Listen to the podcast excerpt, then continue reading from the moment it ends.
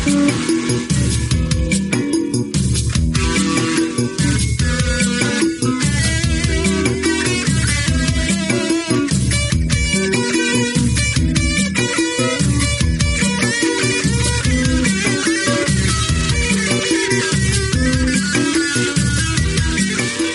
everyone. Uh, today is January 14th, 2016. Welcome to Neuroscientist Talk Shop, UTSA's neurobiology podcast. Our guest today is Hillel Adesnik. He is an assistant professor in the Department of Molecular and Cellular Biology and the Helen Wills Institute at UC Berkeley. He's also Robertson investigator at the New York Stem Cell Foundation. Hi, Hillel. Hi, thank you. So his um, lab looks at cortical computation at a number of scales, from neurons to circuits to network oscillations, with the goal of working out some of the fundamentals of sensory perception in the neocortex. Um, around the room, we've got really big group. It seems like I've, I've just been away for a while, maybe. Uh, we've got Matt Wanat, Hello. and we've got Alfonso Apicella, Hi. and we've got Todd Troyer Hello. and Charlie Wilson. Hi, and hey, Selma. I'm Welcome back. back. all the all the great listeners are like, back. oh, she's back. and yes, and I'm your host, Selma Qureshi, and I'm really glad to be back. Uh, so, so I wanted, to, so we have lots to talk about with you, but I, of course I want to start off big as usual and kind of get at some of your perspective on things because you're kind of newish and uh, and you do a lot and it covers a broad scale. So, so to me, it seems like your work does two things almost simultaneously, and that's to incorporate new tools and highlight cell types and behavioral state and incorporate all that stuff in a way that makes us appreciate, appreciate like the explosive complexity of um, cortical microcircuits. But at the same time, it somehow manages to temper that with a search for some basic fundamentals and generalizable principles, right? Um, so, can you talk about how you walk that line Mhm. uh, personally, uh, and you know, how do you kind of get, at, you know, sort of find the space between reductionism and realism, like just you know how your approach. Yeah. Well, first of all, you said that really well. I want to use it for my website. That's not the Um, first time somebody said that to me. Gosh, I make a career out of it. you Absolutely. Um, okay, should sure. website. Big, big question. You know, my training and my background is definitely very reductionist. I come from originally from studying purely synapses. Um, when I did my PhD on synaptic basic synaptic plasticity, um, and then I moved up a slight step, we'd say upwards in that hierarchy towards small circuits. And you know, both meant the field of many of neuroscience in general, but also personally was well, can we actually get at the sort of larger level questions of computation and perhaps even behavior, but still from the point of view, uh, the most reductionist point of view of understanding how these the synapses between a small group of cells in a small region of the brain actually perform some meaningful operation that we can get full control over. Um, and then, of course, I think this vertical integration, or so or as you might call it, is you know a, a great way that neuroscience is evolving, and it's certainly the reason that it's possible now, and it definitely was not possible ten years ago, is the advent of a lot of technologies. Um, my lab is is not a it's not primarily driven by generating technology, so definitely that's one of our foci. Um, because uh, even though the, the toolbox of the neuroscientist, as you all know, has expanded rapidly, even in the last five to ten years, there's still technologies that are not yet existing that limit us, and we can get into that a little bit later. But yeah, I mean, I think it's very exciting to use t- new technology, and what satisfies me ultimately is not simply looking at one level, because I don't want to just understand how a synapse works. I want to understand how a number of synapses together work to actually perform something that we call a computation, which is the elementary operation of, say, a circuit in the cortex. So, just specifically now, just with your most re- recent work, which I think we should probably touch on since it's kind of cool, you're you're kind of redefining and refining the idea of the cortical microcircuit um, from the perspective of both anatomical connections and, and functionally in terms of layer and cell specific feature tuning, which is like super cool. I think that's amazing. Um, can you can you tell our audience briefly about your recent discovery of direct translaminar inhibition directly between input and output layers of the of the uh, cortical microcircuit, and why that's been so important, and why Mhm. you know what you think is sort of most critical about. it. Yeah, yeah, yeah. So that was our my first publication from the lab, and um, you know the goal, and I proposed this even when I was on the job market, is to re-examine what we call in now in quotes the canonical circuit. It's what many physiologists and anatomists have been building towards, but we all know that you know the dirty underside is that's really not. It's an oversimplified view. But and, and there's been data to indicate that it's not quite right. But we wanted to take you know our best possible approach given current technology. In this case, it was really relying on optogenetics to get at that question as experimentally as possible and ask most specifically is this how the cortex or the cortical circuit actually operates or are there alternative modes and you know most people would definitely think that's not the only way but is would even be the primary way. You know it's the, the densest circuit in the cortex is from layer 4 to layer 2 3 to layer 5 but that's purely excitatory connections and it doesn't take into account this richness of diversity of inhibition which actually is a lot less explored. I mean alfonso and many other people have really been focusing on this and my previous work. Um, but while we've been collecting a lot of data, how do you put it all together? So that's why we, we did a combination of in vitro and vivo experiments, and we showed that layer four, which is believed to be, and anatomically is, the primary input stage of the cortex, in many cases is dispensable for activation of the output layer, layer five. Not only is it dispensable, what we discovered is that actually there's an active circuit where layer four suppresses layer five.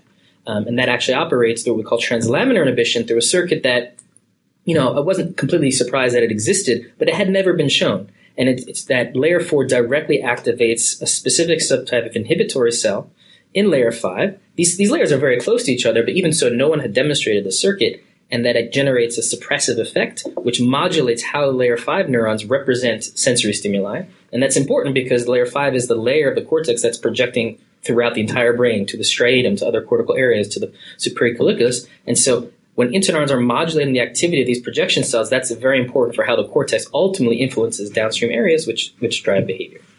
So, so I want to pick up on something. So, is it is it most important that you found that layer four can suppress layer five? You said, oh well, there are there were hints. You know, people wasn't necessarily surprising, but you also said that it was a specific.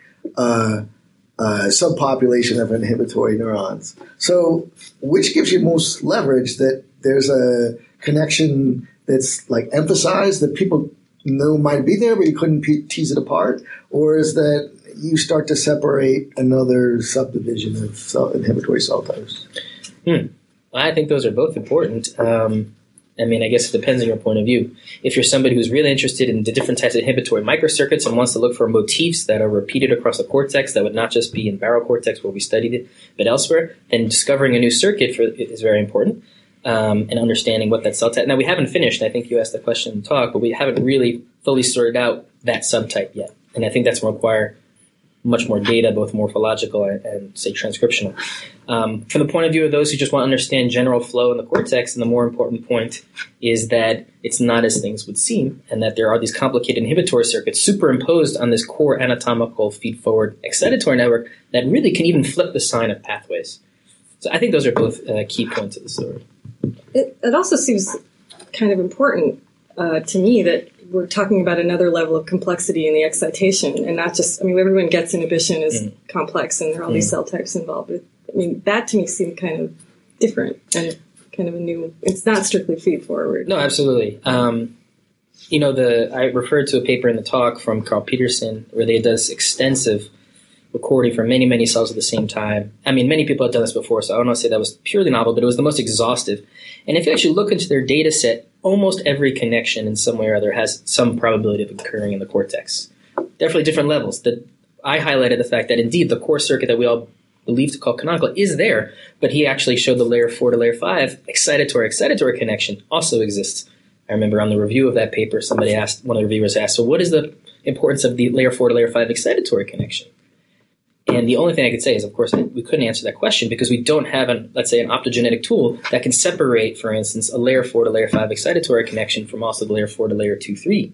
So you have this problem, for instance, in cortex in particular, where it's highly recurrently connected, that without an even better tool that we don't have, which would specifically take out a synapse between two cell types, we actually can't ask or answer perhaps even more pointed questions, which is what is the role of that specific synaptic connection? We can only right now ask what is the role of this cell type? And I think there's that. That's a huge explosion of information compared to where we were before with microelectrodes.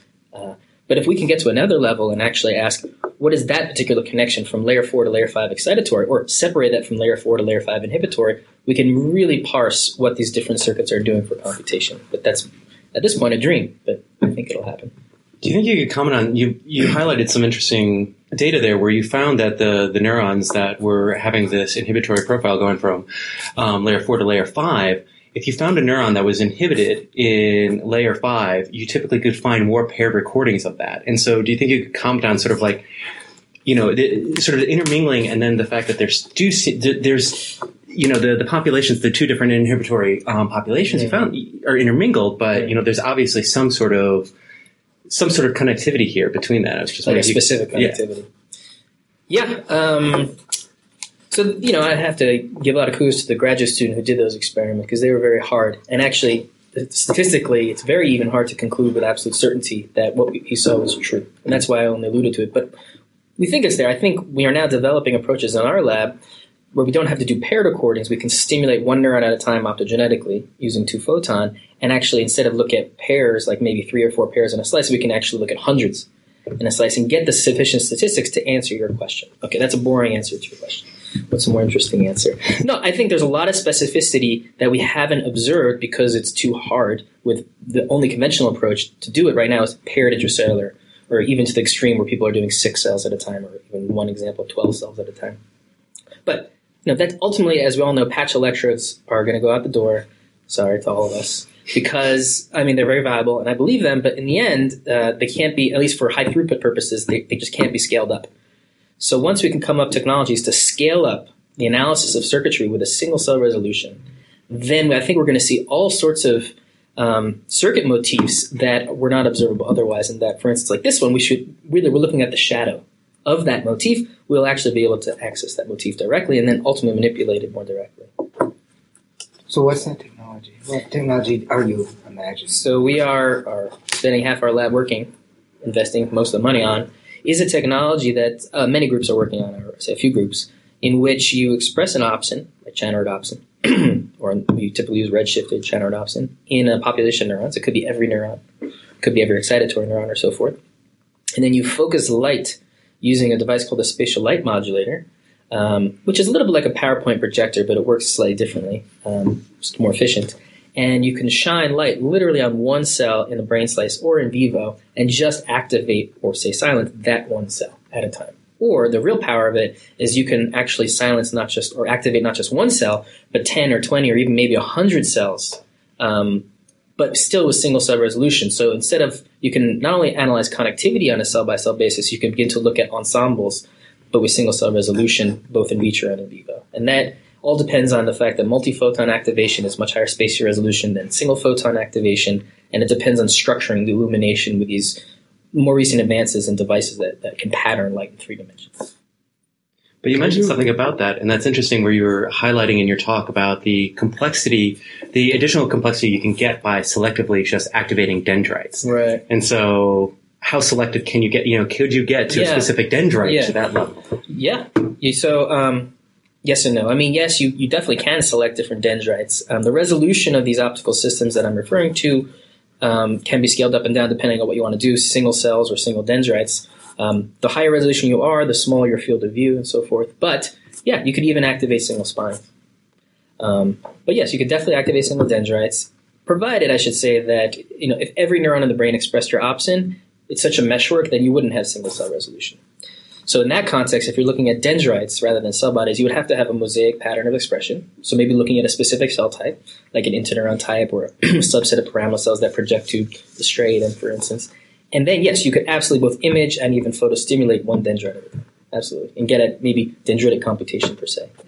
So you're also interested in in oscillations, and so can we? Um, can you say something about the sort of larger kind of granularity map of how you imagine the spatial resolution of cortical microcircuits and, and their connect, horizontal connections, and how how defined and modular these are relative to larger networks that might use oscillations? And do you have like, is it useful even to create that sort of map, or is there any, or are these just two distinct compartments that you? No, no, no, no, absolutely. I think, I mean, I don't want to say it's not, a, it might be somewhat of a false distinction, but at least conceptually we can imagine that. So, um, yeah, we talked a lot about gamma oscillations today, and gamma oscillations are, on one hand, a local phenomena. They can be generated by a very small number of cells. We're working on that with the technology I alluded to. How many cells does it take to generate a gamma oscillation? Probably only like a few, as long as you activate the interneurons.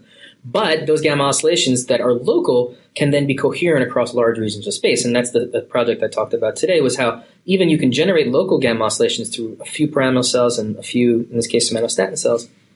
they can be coordinated, uh, and this has been proposed for a long time, coordinated through these long range connections. So in that case, you know, in the cortex, both everything is local and global at the same time. Uh, at least when we're talking about you know, natural stimulation, you can always do artificial experiments with very small stimuli. But I think, yeah, the gamma oscillation is, and I should say that gamma oscillations are not one thing. There are multiple things. There's probably different mechanisms that might operate on different spatial scales. And the one I talked about today was one that can be generated on a small spatial scale, but is preferentially generated on a large scale and preferentially involves many, probably thousands or tens of thousands of neurons interacting in a dynamic way. And um, you know, I put in the terms of how can you really put together pieces of a stimulus into a whole, which is going to involve a large region of your sensory cortex. At least, you know, maybe that's one exciting way to look at it. But you know, a lot of gamma oscillation work has been looking at how very local populations can time their spikes relative to some afferent input and code information temporally. So it can work both ways at the same time. I don't think those are exclusive. I'm wondering if the techniques that you're using can resolve some of the controversy about gamma oscillation. So there was a series of experiments that were sort of thought experiments were proposed that were supposed to destroy the idea Yeah. of binding. Right.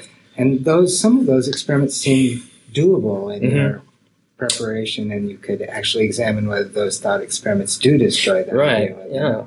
So certainly a very controversial area, and that's why I don't want to take a strong side at the moment because we don't have data that would support binding per se. Um, it's a very attractive hypothesis, and and there have been some hard experiments, like real experiments, that have at least correlationally negated the idea that it should be a binding. But it's it's clearly so. I guess the biggest challenge, maybe you're alluding to, is can we use some of these optogenetic techniques to perturb gamma oscillations in such a way that you could actually interpret a perceptual experiment, a psychophysical experiment. That's what I meant. So we have definitely struggled with that. And so what's the? I mean, I don't have a good answer because uh, a previous paper where I worked when I was a postdoc is a very similar manipulation. In this case, suppressing a subtype of interneuron, which can get rid of a gamma oscillation, doesn't just affect gamma oscillations. The whole network fires more. They fire out of phase, but they fire more action potentials. The tuning of the neurons changes with respect to sensory stimuli. Now, those can even be interrelated between whether gamma oscillation plays a role in tuning and things like this. But you would really need a manipulation that would only desynchronize the population without affecting any other feature. And actually discussed this with the students at length uh, at lunch. A very good question they brought up. I th- and we thought about just taking the exact manipulation we did, which is a really simple optogenetic manipulation, and asking, can we, for instance, put a mouse in a binding type psychophysical scenario, and can we reduce the ability to perceive things? I think we def- it would work.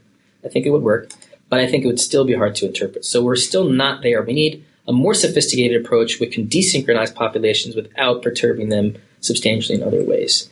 But what, what about uh, so? Suppose that you could use some of your optogenetic tools, and you got down to what you act, actively generate them. So you instead of eliminating things, Mhm, right? So it's kind of a lesion that's necessary or involved in. yeah, So if you could control them, especially if you could synchronize them with something that's pretty uh, small, Yeah. then you could actually synchronize two areas and control and make them synchronous, Okay. like they would be, and then make them asynchronous Okay. without without the, the differences that you'd have in total level of activity would be the same in those yeah. conditions, presumably, right? And there's lots of presumptions there. yeah, okay. Uh, but you're controlling and actively doing the same thing, so you'd have to first demonstrate that you could actively synchronize Mhm. and get the behavior that you get, the binding that you get, Right. even though you're perturbing the activity, Mm. and then actively desynchronize. Yeah. Well, that's very clever. I admittedly have not really thought about turning on its head that way. And you're right. I think if you could you could generate or enhance gamma very locally in a very specific way, and if you can get a behavioral readout of that, then yes, you have so much more control because you're generating it de novo. You could definitely, I think you could make an argument. So, I mean, I will, I will allude to one paper that was published from Chris Moore's lab in which they did enhance gamma, um, and they were able to show an enhancement on a certain perceptual task. Uh, they did it by actually activating parvalbumin positive interneurons. I think it was published in Nature Neuroscience a couple years ago. So not the same thing because they were not generating the gamma oscillation de novo. They were simply making it a little stronger. the, the key thing there is Yeah. whether you can. It's independent of whether you generate the gamma versus or not. Is whether you can phase lock the gamma. right. hmm So if you got gamma that was present and you Yeah. could phase lock it, at least Yeah. some, you Yeah. can move the phase Yeah. without doing too much because then you can move the phase differently in two areas or move them in You the make same way. false binding. Yeah, Bind to stimuli that shouldn't Should be not be bound to bound. anything. yeah, something like so. I see. So you're not, ge- you know, you're not generating, you're controlling it, You're right? creating Like- optical illusions that normally don't happen. Because part of the part of the problem that gets this with the binding hypothesis is always like who does it? Like who decides? Mhm. Like uh, who's the controller and how do they control Right. to bind the two different things? And especially if it's not just presence, it has to be phase synchronization. So who? Someone has is this another oscillation that's us you know generating both of those things, and then it's just kind of not that different because it's driving the two things together. So someone else is the homunculus is deciding. Right. And so the generation and the control, right? Both. That's what you need both the control of the synchrony and the generation of the oscillation. That's the foundation. Mhm. And they presumably both go together, and that's what makes it hard, right? Uh, but if you could just get a hold of one, Yeah, that might be tractable. I think you're right. And I think if you could hypothesize what the consequence perception might be for, say, artificial binding, uh, or and have a number of hypotheses that could be tested, I think, yeah, you could definitely. That's a very interesting idea. It might be equivalent to hallucinating or something. So does there have to be a binding master? I thought the idea that I thought the what was supposed to be attractive about this idea is that it's sort of self-assembled. The binding assembled itself somehow. yeah, but somehow, but so the, the some it depends on which kind of binding. That's where you get. It. But if you do this, you know, red circle and blue triangle, right? And they're in different areas. Well, who knows that they go together? And the problem is, is if they're on the same spatial location, then you just have the same circuit somehow. You just use the spatial mapping. If you're, if you map the different areas spatially to some even coarse degree, you're going to get it. But if you don't do that, and there are two different areas that is presumably the reason for the binding problem, how would you know? Because you can do a whatever the opposite of whatever I said, right?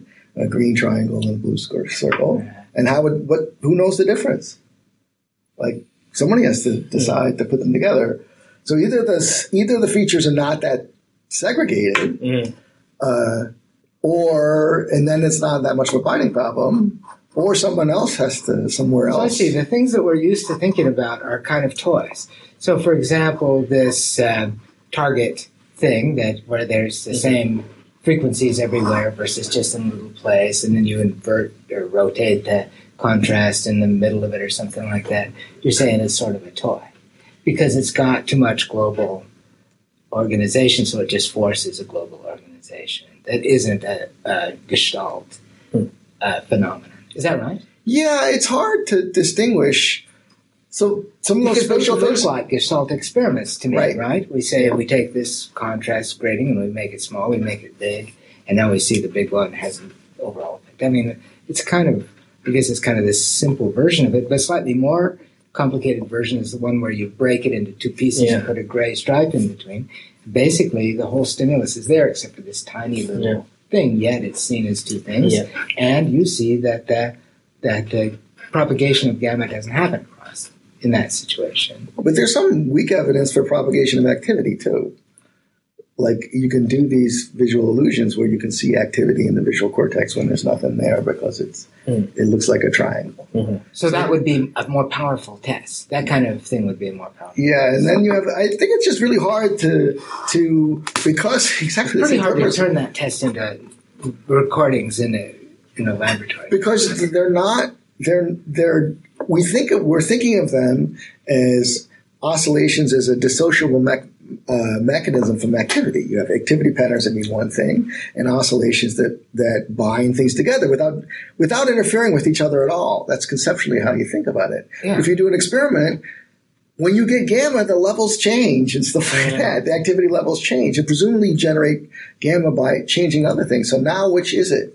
Like, it usually is not as dissociable in terms of. Well, that's where we started. I thought you started out by offering us a solution to that. So now this is where you you take ongoing stuff and you just change the phase, Yeah. and you presumably change the level of activity in in the same way. Uh, it says semi control. I, I don't know that it, if that activity spread, if that activity change spreads, then you can do that. But hopefully you could do it because it's pretty easy to synchronize ongoing oscillations without jamming things hard, right? Mm-hmm. So that's would mm-hmm. be the strength of that hypothesis is that you can do it without changing a ton. Mm-hmm. Uh, all speculation. I'm good at that. Well, we're continuing to work on it. I mean, that is this first project that we're hopefully going to publish doesn't answer the questions that you're bringing up. But in that striking conclusion I talked about, where you put that little bit of a gray stripe. That's not in the paper, but that we're going to pursue because that is something that I have no mechanistic, actually, from a circuit perspective, no cellular explanation for. I can explain the center surround. I can explain when you change the phase. I can explain that all, but I cannot explain how if you just take something and break it slightly apart. I mean, I think there are ideas. One thing is if you need a propagation of this oscillation that actually doesn't just go from here to A to point B directly, but must sort of cycle through. And if there's a break, maybe it can't propagate. But even then, I'm not sure that jives with what you know about the circuit. So it's a bit of a, a magic that. And if it requires continuous uh, propagation, Yeah. then that kind of negates the binding idea because the idea is that cells that have receptive fields that were Mhm. distant from each other would somehow Yeah. synchronize. So no, I I don't think it's a cyclical propagate or you know recurrent propagate. I think it is something that you have these long range axons. So in the cat and original papers, it was these you have axons that could be many millimeters long, and the phase lag they actually observed is zero milliseconds, and that would really, which is kind of amazing anyway, but a very short phase lag that requires it to be almost like a monosynaptic connection between these two ensembles, and that's why I don't think it can be like a polysynaptic propagation. But No, not if you got multiple cycles. You can have things long ways away that are they're they're oscillating. If you have a whole bunch What's the of things, advantage like, of oscillations yeah, you- over o- over reflex arcs? Is the conduction velocity doesn't matter as much because they can. yes, functionally you synchronize. You, you wouldn't have it because otherwise you'd have two different phase gradients that Yeah. would be inconsistent in whatever direction you're going to go. So, but that takes some time to build up. Mhm. So you'd have to do a, you know, if you have a stable oscillation, that's only true. If you have a transient oscillation, then the propagation, then you'd have to see it propagate. So maybe it seems to me that the that our thinking about circuits in the cortex have all been a sort of metaphor for spinal cord reflex arcs, and we've always thought about the canonical circuit the same way you think about the spinal cord. So the afferents come into layer four, which is sort of like maybe layer one in the spinal cord, and then there's this propagation, and then they go out. The output, which is sort of like the ventral mm-hmm. roots, and that um, and that that reflex arc metaphor has failed us. Basically, we haven't been able to dissect the cortex as a series of reflex arcs because it's too recurrent. Mm-hmm. Maybe the spinal cord also, but Mhm. I, without offending anybody works on spinal cord, but the, certainly in the cortex, there's so much Yeah. recurrence that that Mhm. whole notion of following a signal along Mhm. the little arrows that Cajal or Lorente de No used to draw along axons kind of doesn't work anymore Mhm. because the arrows end up back onto each other and there's some delay and everything is based on analyzing synchronous volleys Mhm. which you then can follow the delays through, but in real life there are no synchronous volleys. And so cer- the oscillations are an alternative to that, that Mhm. offer us an alternative for interpreting all of that kind of stuff. And so, Well, rather than hedge, I would say that it, I would say it's a. The analogy isn't completely false. I think there are certain things that and, uh, can be analogized as a reflex arc. So, I alluded today, but there was a paper that showed that thalamus can di- directly drive a layer five cell, and that wasn't really known. It knew there were connections, but layer five cell, and they found layer five cells which project out of the cortex. For instance, there's a, a in barrel system, the whisker system. There's a layer five cell that projects directly to the brainstem, and then one synapse away from a motor neuron. So it's not in the spinal cord, but it's in the trigeminal system. And so there is a reflex arc in some sense in that you get if a whisker touches something. Something that a rat or a mouse will often do is if they touch something novel, they'll immediately retract and hit it again in the span of like 10 milliseconds. Very, very fast. Almost too fast to imagine a gamma. I mean, that's faster than a gamma cycle. So there's some behaviors, and that I call that a really a behavior, which actually does depend on the cortex. That's not been proven, but let's say it does for the moment. That actually goes from thalamus to layer five and then to the brainstem without actually requiring any other circuitry or any background oscillations. But then that's more of a detection. So the animal's detecting something and it's doing something, for instance, touching it again to get that more information. in 10. Yeah, yeah, something like that. evoked potential latencies for somatosensory stuff No, in the cortex is 20 milliseconds. I, you know, the barrel system is very fast. You can get a spike in seven milliseconds in a in a layer five neuron. Much faster. Like the visual system is like 25, 30 millisecond latency in the mouse. But yeah, no, very fast. I mean, and then you get a spike in the trigeminal neuron in like under a millisecond. So it does propagate pretty fast. And the behavior can engage in just 10 or yeah, 15 milliseconds. But then that it's not going to tell the animal what it's touching, clearly. However, then what it does, it touches it a bunch of times.